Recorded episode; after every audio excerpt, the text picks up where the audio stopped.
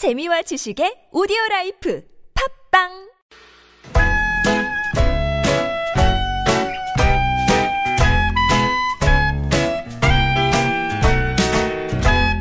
메마른 마음에 산뜻한 문화의 바람이 붑니다. 이다혜의 책 그리고 영화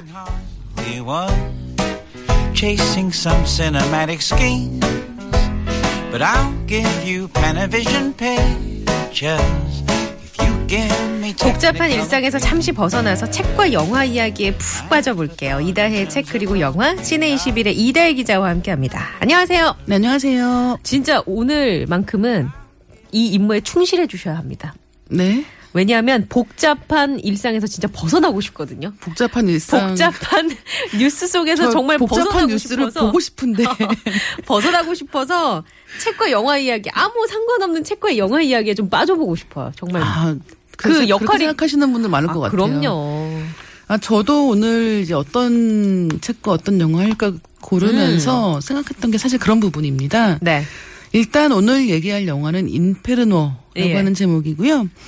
여러분 다빈치 코드로 잘 알고 계시는 아, 책 진짜 재밌게 봤거든요. 저도 재밌게 봤습니다. 네. 사실 어, 이 다빈치 코드라는 책이 굉장히 인기가 음. 많았고 영화화 되기 전에 이미 책이 한국에서도 네, 네. 굉장한 베스트셀러였죠. 근데 이 댄 브라운이라고 하는 작가가 이 책으로 정말 슈퍼스타가 네. 됐고 제가 지금도 기억하는 게 이제 이때 어디를 가나 어느 나라 서점을 가나 항상 그 제일 좋은 자리에 맞아요. 산더미처럼 쌓여 있는 게 다, 다빈치 코드였고 음. 영화가 된 다음에도 그 책과 영화 속에 등장하는 장소들 있잖아요. 네 네 그 박물관 앞에 예, 그 루브르 루브르 박물관 앞에 피라미드가 있는, 네. 있고 또 뭐 그건 말고도 뭐 어디에 있는 무슨 로잘린 성당이라든가 이런 음. 네네. 데가 다, 다빈치 코드 투어가 생길 정도로 굉장히 인기가 많았었고요. 특히나 우리가 다 알고 있는 그림이었잖아요. 네. 다빈치의 최후의 만찬을 가지고 음모론을 얘기하는 음. 거였기 때문에 어, 댄 브라운이라고 하면 일단은 정말 술술 잘 읽히는 음. 소설이기도 하고 또 하나는 아, 뭔가 이런 과거로부터 온 음모론들을 잘 이야기로 만든다라는 느낌이 있는 것 같아요. 인페르노라고 하는 영화도 이제 그 이제 다빈치 코드부터 천사와 악마에 이어지는 네. 주인공 이름이 로버트 랭던이거든요. 네. 로버트 랭던 시리즈라고 하는데 음. 그 시리즈의 세 번째 영화입니다. 그러니까 이게 거대한 음모론에 맞서는 그런 이야기 구조잖아요. 그렇죠. 예, 그런 이야기들이고 이번에도 그런 이야기가 있어요. 근데 음. 이번에는 약간 좀 특이한 게 영화 시작하면은 이제 로버트 랭던이 정신을 차리는데 기억을 약간 잃, 잃은 상태인 거예요. 아, 그래요? 예. 그래서 이제 그동안 어떤 일이 있었던 것인가를 찾으면서 단테의 신곡으로 거슬러 올라가는 아. 어떤 이야기들을 발견을 하는 것이고 예. 이제 지난 두 편의 영화들 소설들 그 이야기들이 과거에 좀 더 치우치는 이야기였다고 한다면 네. 이 작품 이르선 좀 더 이제 미래를 바라보는 음. 이런 쪽으로 방향이 바뀌어 있기 때문에 네. 음모론이라고는 해도 이제 과거처럼 뭐 이렇게 그림을 막 끼워 맞추면서 물론 그런 게 없진 않습니다. 아. 음, 하지만 이제 그 다빈치 코드를 딱 연상을 하고 이 영화를 예. 보시면은 약간 아 기대랑 다를 수 있다는 느낌이 드실 것 같고요. 그 지금 한 분이 이동현 씨가 의견을 주셨는데 네. 다빈치 코드는 원작 소설을 기반해서 구성과 전개가 짜임새 있고 빠른데 인페르노는 퍼즐도 단순하고 타 블록버스터의 전형적인 장면이 종종 잘 보여서 짚어주셨네요. 긴장감이 후반부에선 좀 늘어지는 느낌이 들던데요. 네. 다빈치 코드는 장미의 이름, 그 움베르토 에코의 그 그렇죠. 장미의 이름 뉘앙스가 풍겨 좋았는데 임페르노는 좀 아쉬웠습니다. 계속 신곡의 문장과 이야기로 퍼즐을 끌고 갔었으면 어땠을까요? 라고 주셨는데. 그렇죠. 이분 네. 어떻게 생각? 이분 영화 네. 평론가 아니세요? 지금 말씀해 주신 게 딱 맞는데 네. 어 그런 게 있는 것 같아요. 그러니까 그 지금 장미의 이름하고 비교를 해주셨는데 네네. 그 움베르토 에코의 장미의 이름하고 실제로 비교를 많이 됐죠. 왜냐하면 둘다 뭐 장미 십자 뭐 기사단이라든가 음. 네네. 이런 식의 이야기들이 나오기 때문인데 어 장미의 이름 같은 경우는 훨씬 더 두껍기도 두껍거니와 이야기가 더 짜임새도 있고 종교, 어렵습니다. 종교적인 부분도 좀 많이 들어가 그렇죠. 있고요. 예. 네. 그러니까 어떤 중세 시대의 그런 종교 문화 자체에 대해서 네. 약간의 지식이 없다고 하면은 약간 읽어가기가 음. 지루할 수도 있단 말이죠. 근데 그렇죠. 쉽- 쉽게 책장이 안 넘어가요. 네. 쉽게 얘기하면. 그렇죠. 근데 댄 브라운 같은 경우는 한 번 읽으면 놓기, 그렇죠. 놓기가 힘든. 네, 그냥 어디 저기 이발소에서 네.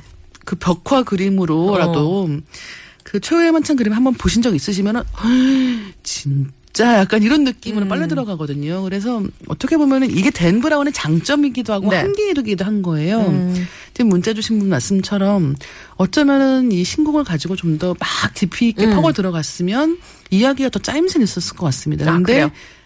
다만 이 술술 넘어가는 재미라는? 건 또 다르겠죠. 어. 근데 인페르노는 아무래도 이 시리즈가 1편 때만큼의 힘은 없는 것 같아요. 아, 그래요? 그럼에도 불구하고 이런 뭔가 옛날 이야기와 네. 염, 엄, 이렇게 뭐 맞물리는 그 약간 맞춰가는 인목? 재미가 있잖아요. 그렇죠. 그런 얘기 좋아하시는 분이라면 음. 이 작품도 꽤 재미있게 보실 것 같고요. 아니 뭐 톰 행크스가 과거에도 이제 기호학자로도 나왔었고 네. 오, 이번에도 역시 기호학자인데 연기는 뭐 그렇죠. 역시 믿고 봐도 되는 거죠.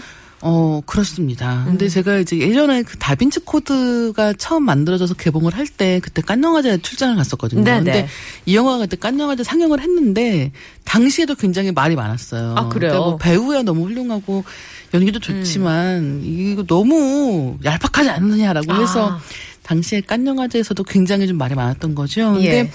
어, 인페르노까지 오면은 어떻게 보면 사실 이 배우들이 자기가 주인공인 시리즈를 한 편씩 가져가는 그런 경우가 아주 흔치 않단 말이죠. 네. 근데 이톰 행크스에게는 다빈치 코드를 시작으로 해서 음. 로버트 랜던 시리즈가 굉장히 큰 의미가 될 수도 있겠구나 생각이 들었습니다. 알겠습니다. 자 자연스럽게 정답 나왔어요. 오늘의 정답은 바로 단테입니다. 단테. 괴퇴. 라고 드렸더니, 아, 너무 이렇게 답을 다 말하는 거 아니에요? 라고 참 괴테스럽지 말이죠. 정답은 괴테라고 주셨는데. 정답이 아닙니다. 오답이었어요. 괴테는 오답이었고요. 단테가 정답이었는데, 아까 길게 예, 영화에 대한 의견 주신 이동현 씨, 그리고 3664번님께 저희가 어, 선물 보내드리겠습니다. 이 영화의 감독이 론 하워드 감독이잖아요. 워낙 또 유명한 감독이기도 하고 네. 그렇죠. 또 비슷한 시기에 지금 임페르노와 함께 개봉하는 영화가 또 하나 있다고요. 네. 그 비틀즈의 얘기를 다룬 영화. Week라고. 네. 네. 그 영화가 또 개봉을 해서 이 Eight Days a Week가 보니까 일주일을 8일로 살았던 그 치열했던 그때 그렇죠. 당시 그들의 그 전성기 시절을 재조명한 영화. 네. 라고 하더군요.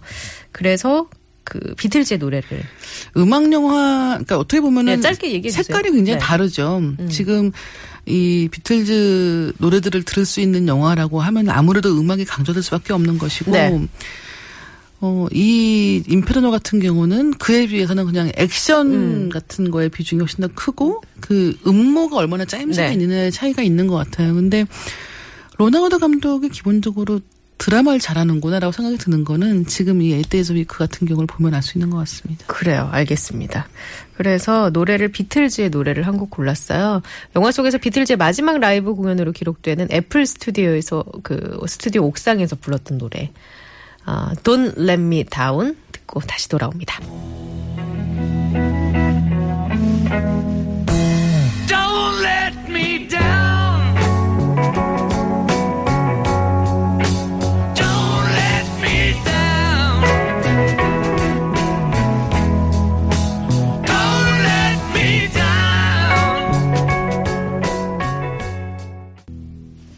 네, 이다혜의 책 그리고 영화 음악 속에도 푹 한번 빠져봤습니다. 비틀즈의 노래 듣고 왔고요. 자, 이번에는 책 이야기 해 볼까요? 어떤 책 갖고 오셨어요? 네, 오늘은 한국 소설입니다. 정희현 작가의 상냥한 폭력의 시대. 상냥한 폭력의 시대. 네. 정현 작가는 달콤한 나의 도시 그 드라마로도 나왔던 네, 그 작가 맞습니다. 아니에요? 달, 그 드라마로도 보셨던 달콤한 나의 도시의 원작 소설을 쓴 작가이기도 하고 네.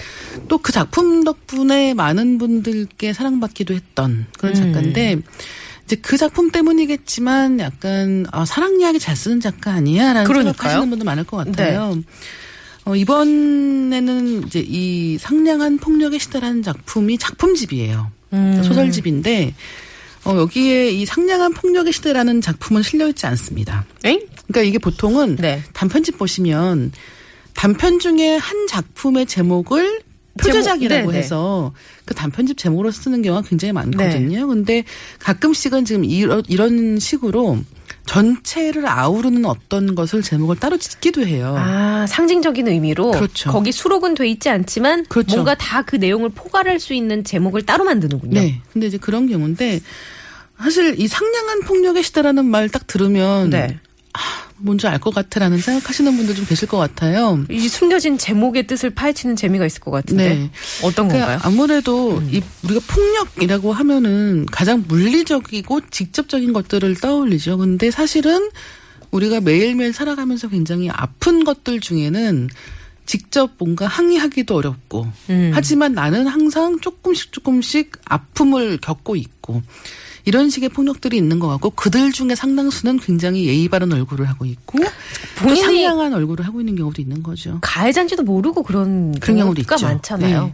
그래서 이제 이 책에 수록된 단편들을 보시면 네. 그냥 굉장히 가까운 사람들끼리의 이야기인 경우도 있고, 그러니까 음. 뭐 어떤 특정한 방식의 폭력이 이건 이런 폭력이야, 저건 저런 폭력 이런 식의 이야기가 아니라 일단 보면은 아 이 관계는 뭐지 싶은 그러니까 예를 들면 어떤 겉으로 게 볼? 때는 연인 관계 같이 보이지만 네. 그렇지 않은 경우도 있고 제가 말씀드릴 이야기 하나는 뭐냐면 어, 서랍 속의 집이라는 이- 단편입니다. 네. 아, 이거 너무 이 방송 들으시는 분들도 설정만 딱 들으셔도 금방 아실 텐데 살고 있는 집 주인이 전세금을 올려요. 네. 그걸로 시작을 합니다. 아, 그러니까 이제 전세금 요새 계속 오르잖아요. 엄청 오르죠. 그러니까 도저히 이 전세금 마련을 하는 더 이걸 돈을 마련하기가 너무 힘든 거예요. 예. 이럴 때 결정을 하는 거죠. 음. 그럼 우리 집 살까라고 생각하고 부부가 집을 사기로 결정을 합니다. 네. 그래서 이제 공인중개사가 막 자기가 요령 음. 좋게 뭐 이렇게 이렇게 하시면- 된다라고 해서 뭔가 문제가 쉽게 쉽게 해결되는 것 같아 보여요. 그리고 뭐 시세보다 싸다라고 하는 집을 계약을 하게 됩니다. 그런데 이사 전날 이제 새 집에서 놀라운 사실을 알게 되는 거죠. 어떤 사실이요? 그거 말하면 안 되죠. 아. 아, 궁금해지네요. 라는 이야기도 있고 예. 또 뭐 그거 말고도 일테면 이제 소식이 끊긴 이제 옛날 그러니까 아버지 네. 아버지랑 관련돼서 어 아버지에 관련된 어떤 음모를 꾸미자라는 이야기를 듣게 된 음. 어떤 커플의 이야기도 있고요. 그러니까 이 책에 실린 편들을 보면은 어떤 경우는 그냥 미스터리 같기도 하고 네. 아 이거 어떻게 되는 걸까 이런 생각이 드는 경우도 있고 또 어떤 경우는 그냥 어떤 관계에 대한 관찰 음. 같은 느낌이 드는 경우도 있습니다. 그 관계라는 게 절대적이지 않잖아요. 그렇죠. 내가 가해자일 수도 있고 내가 그 피해자일 네. 수도 있고 그 왔다 갔다 하는 그 경계가 네. 그렇죠. 굉장히 일상적이고 모호하고 그 상황 속에서 이건 뭐지? 네. 라는 그런 느낌을 가질 수 있겠군요. 그렇죠. 그 다음에 밤의 대관람차라고 하는 단편도 있는데 이 경우도 이제 50대 네. 여성이 주인공입니다. 그래서 이 50대 여성에게 오- 굉장히 오랫동안 관계를 지속했던 사람이 있는데 이제 그 이후에 벌어지는 일들에 대해서 그러니까 어떻게 음. 보면은 우리가 지금의 인생은 지금까지 살아온 인생의 네. 통합 같은 면이 있잖아요. 네. 근데 단편이기 때문에 그 인생을 다 담는다기보다는 그렇죠. 네. 지금의 어떤 순간을 보여주는 것이지만 음. 결국 그것을 통해서 한 사람의 인생을 우리가 상상하게 만드는 음. 그런 식의 재미들이 있습니다. 아니 근데 아까 전에 그 전세금 올린 그 집 이야기는 어떻게 됐어요? 나 너무 궁금해가지고 힌트라도 좀 주셔야 너무 궁금하잖아요 우리가 이 의혹이 뭐, 많은 이 세상 속에 일단은 내 집 마련을 했을 때 네. 예, 별로 알고 생각하고 싶지 않은 예, 그런 일이 벌어집니다. 근데 장르로 치면 장르로 치면 아니 드라마예요. 아, 드라마예요? 예, 그렇게 아, 뭐, 공포로 가진 않습니다. 아, 그래요? 이게 다행이네요. 무슨 호스텔 같은 영화도 예, 아니고요. 예. 근데 음.